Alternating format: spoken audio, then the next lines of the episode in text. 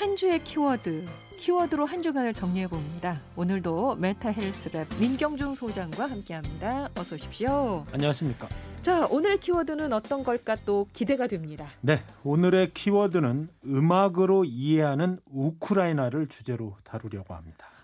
요즘에 우크라이나를 생각 안 할 수가 없죠. 그렇습니다. 예. 연일 정말 안타까운 소식들이 많이 들려오고 있죠. 그렇습니다. 그런데 그 우크라이나를 다루는데도 음, 음악으로 이해를 해요. 네. 왜 이런 키워드를 정하셨어요? 에, 우리 시간으로 지난 4일 미국 라스베이거스에서는 이 세계적으로 최고의 권위 있는 음악상 중의 하나인 제64회 그래미 어워즈 시상식이 열렸습니다. 네. 그런데 시상식에 음악인이 아닌 사람이 등장했습니다. 바로 지금 러시아의 침공으로 두 달 가까이 전쟁의 참화를 겪고 있는 우크라이나의 볼로디미르 젤렌스키 대통령이었습니다. 그리고 이런 말을 했습니다. 직접 들어보시겠습니다. 전쟁, 음악과 상반되는 것은 무엇입니까? 화교된 도시와 죽은 사람들의 침묵입니다. 우리 아이들은 별똥별이 아닌 로켓을 그리고 있습니다. 400명 이상의 아이들이 다쳤고 153명의 어린아이들이 죽었습니다. 우리 부모들은 매일 아침 방공호에서 깨면 아직도 살아있음에 기뻐해야 합니다. 우리가 사랑했던 사람들이 서로 다시 함께 할 수 있을지 알지도 못합니다. 미리 녹화된 영상이지만 음악상 시상식에서 이 국민들의 고통을 전하는 젤렌스키 대통령의 목소리는 단호했지만 비장했습니다. 전 세계 음악인들에게 호소하는 다음 연설은 더 절박했고 간절했는데요. 다시 한번 젤렌스키 대통령의 말을 들어보시겠습니다. 지금 우리 음악가들은 턱시도 대신 방탄복을 입고 있습니다. 그들은 병원에서 부상자들을 위해 노래 부릅니다. 비록 들을 수는 없는 분들도 계시지만 음악은 어쨌든 이런 상황들을 극복해낼 것입니다. 우리는 자유를 지킬 것입니다.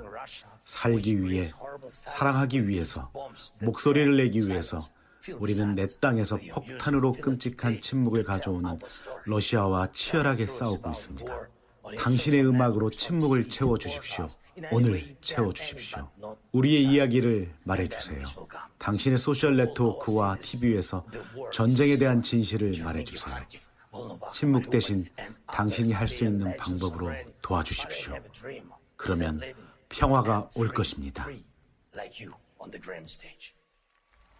이 메시지는 때마침 외신을 통해 전해진 우크라이나 소도시 부차에서 발생한 민간인 집단 학살 등 러시아군이 저지른 전쟁 범죄에 대한 국제사회 비난 여론이 들끓고 있는 상황과 맞물려서 큰 울림을 줬습니다. 네.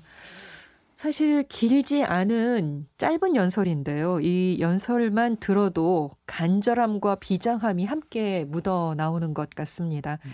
특히 어린아이들이 전쟁 속에 채 꽃도 피워보기 전에 로켓을 그리고 있다. 네. 별똥별이 아닌 이런 호소.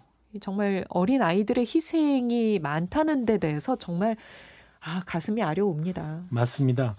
이 영상 연설 이후에 우크라이나 국기와 함께 이 우크라이나의 여류 시인인 류바 야킴추크가 등장해서 주기도문 prayer를 영어로 낭독했습니다. 네. 미국의 R&B 스타인 존 레전드는 직접 피아노를 연주하며 자유를 뜻하는 신곡 Free를 함께 불러서 관객들의 큰 감동을 자아냈는데요. 특히 무대 뒤 스크린에는 침공으로 고통당하는 우크라이나 국민들의 참상이 사진과 영상으로 고스란히 전해져서 안타까움을 더했습니다.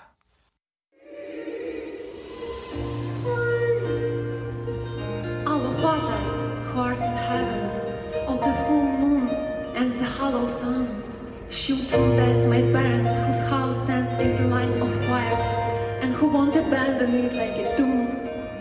Our daily bread give to the hungry, and let them stop devouring one another, and forgive us our destroyed cities, even though we do not forgive for them our enemies. Shield and protect my husband. 시상식을 생중계하던 한 음악 평론가는 음악에는 역시 시대를 반영하는 중요한 기능이 있다. 사랑과 이별만이 아니라 주변을 직시하는 게 얼마나 중요한가. 이 존 레전드의 곡도 우크라이나 전쟁을 위해 쓴 것인데 이런 게 바로 음악의 사회적 기능이고 역할이라고 강조하기도 했습니다.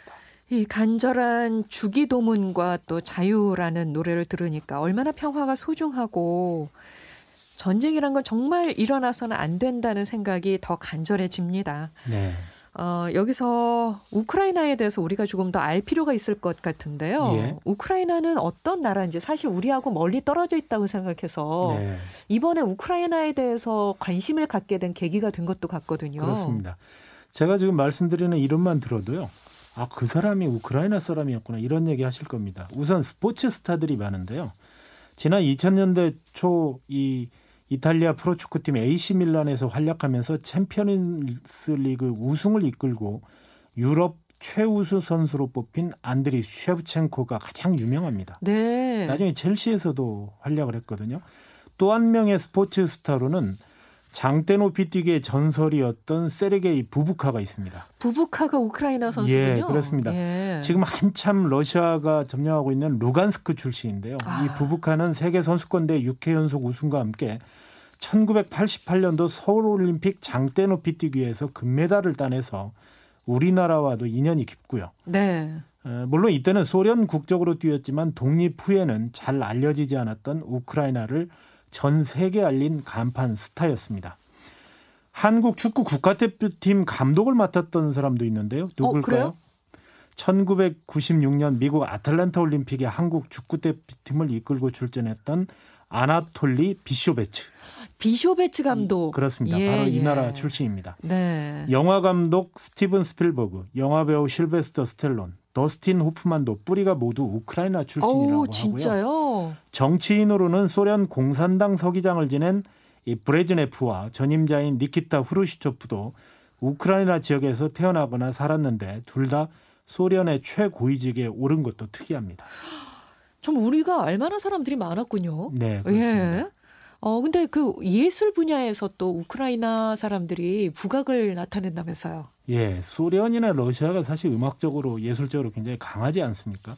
특히 이 20세기 최고의 바이올리니스트로 활약했던 다비드 오이스트라흐 그리고 아이작 스턴은 우크라이나의 높은 음악 수준을 세계에 떨친 아주 바이올리니스트거든요. 네, 아이작 스턴은 저도 이름 들으니까 알겠네요. 예, 그렇습니다. 앞서 말씀드린 오이스트라흐는 2차 세계대전 당시 독일군에 포위되어 함락을 눈앞에 둔 위기 속에서도 현지에 남아 시민들의 항쟁 의지를 북돋우는 콘서트를 열었던 음악가입니다.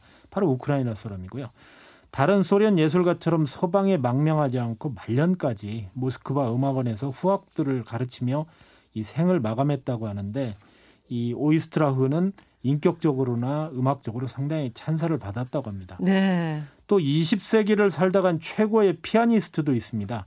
블라디미르 호로비치. 바로. 아, 그래요. 예. 호로비츠는 예. 아마 우리 지금 방송 듣는 분들도 이름이 조금은 익숙하실 수도 있어요. 아, 왜냐하면 클래식 그, 좋아하시는 분들은 뭐 아, 그럴 수도 있고요. 그 예. 호로비츠를 위하여 뭐 이런 영화로도 또그 네. 이름이 드러났기 때문에 호로비츠가 얼마나 위대한 피아니스트였는가는 음. 살짝 정보를 가지고 계실 것 같아요. 서유럽을 통해서 미국으로 망명한 후에 미국에서 활동한 대표적인 음악가지만 이분의 현대적인 그, 그 피아니스트 기, 주법, 예. 그러니까 피아노 교과서로 통할 정도로 자신만의 독보적인 주법으로 아주 유명한 분입니다. 네. 어, 그리고 호로비츠가 망명한 지 60년 만인 1986년 당시에 소련 모스크바를 방문해서 공연을 가졌는데요.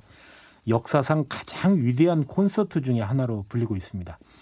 특히 이 실황에서 마지막 앵콜로 연주한 곡이 슈만의 트로이 메라이, 즉 꿈이란 뜻의 곡인데 이 곡은 전쟁의 상처와 연관된 곡이기도 합니다. 네. 러시아가 히틀러에 맞서 싸웠던 2차 세계대전이 끝나고 이 수백만 명이 죽고 총성이 더 이상 들리지 않는 침묵이 찾아왔을 때 러시아 방송에서 이 전쟁의 상처를 치유하고 위로하는 의미로 트로이 메라를 송출했다고 합니다. 네. 아이러니하게도 오늘은 우크라이나 출신의 호로비츠가 러시아의 침공으로 고통받는 자기 고향을 사람들에게 위로하는 연주라고 생각하고 한번 들어보겠습니다.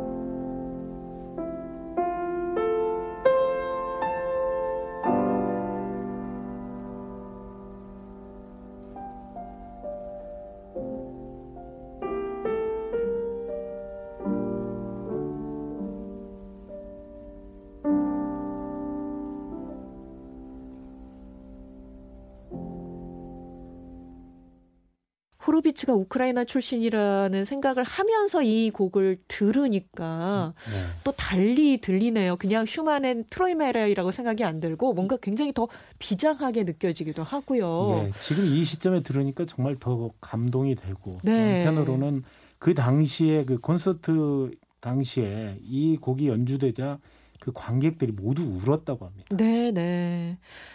아, 모스크바에서 이 공연을 가졌었던 1986년도 실황. 이 실황에서 보내드렸습니다. 네.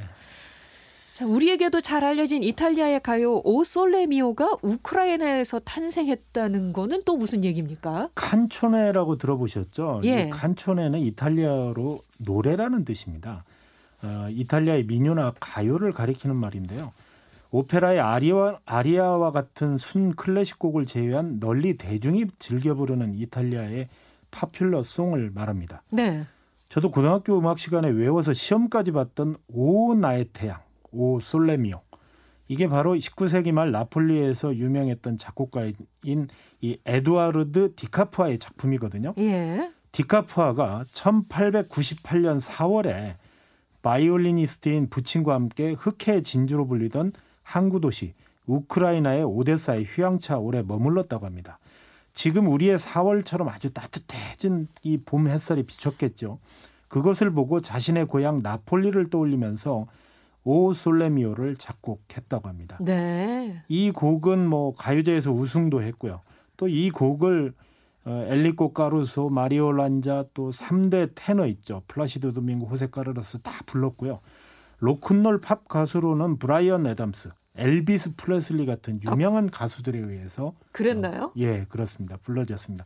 한번 여기에서 엘비스 플레슬리의 Is Now or Never 이거 한번 한번 감상해 보시겠습니다.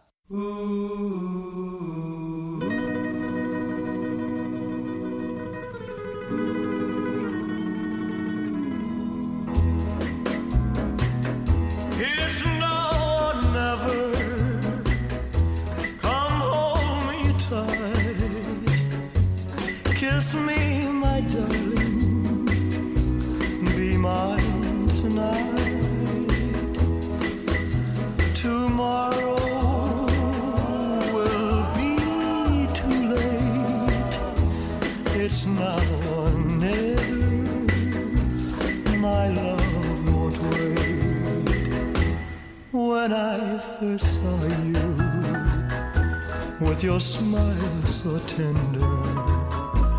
My heart was captured, my soul surrendered. I spent a lifetime waiting for the right time. Now that you're near, the time is here at last. It's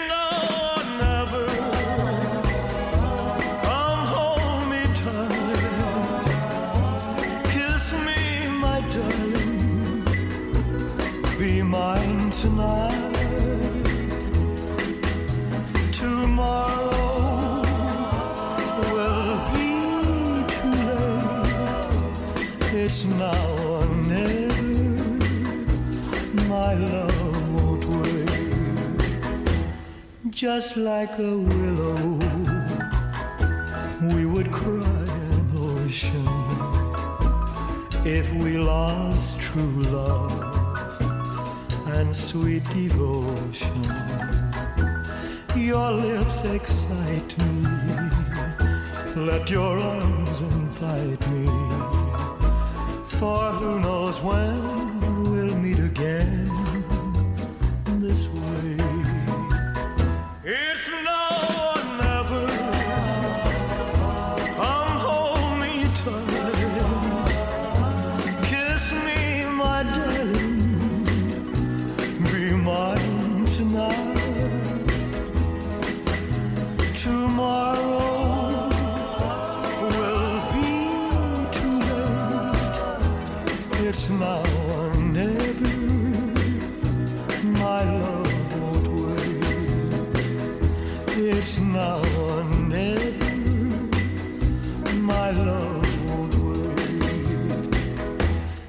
It's now or never,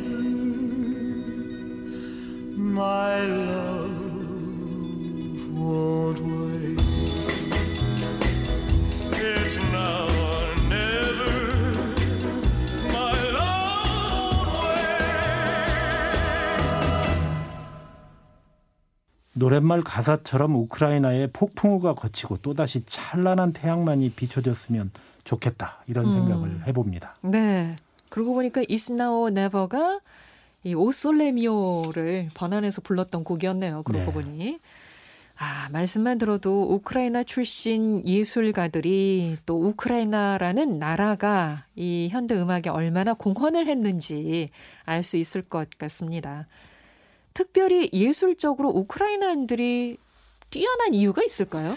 두 가지 이유가 있는데요. 첫 번- 있어요? 예, 첫 번째는 지정학적인 특성입니다. 예. 어, 유럽 각국에 드- 수많은 강이 있지만 우크라이나 말로 드니프로강, 러시아 말로 드네프르강.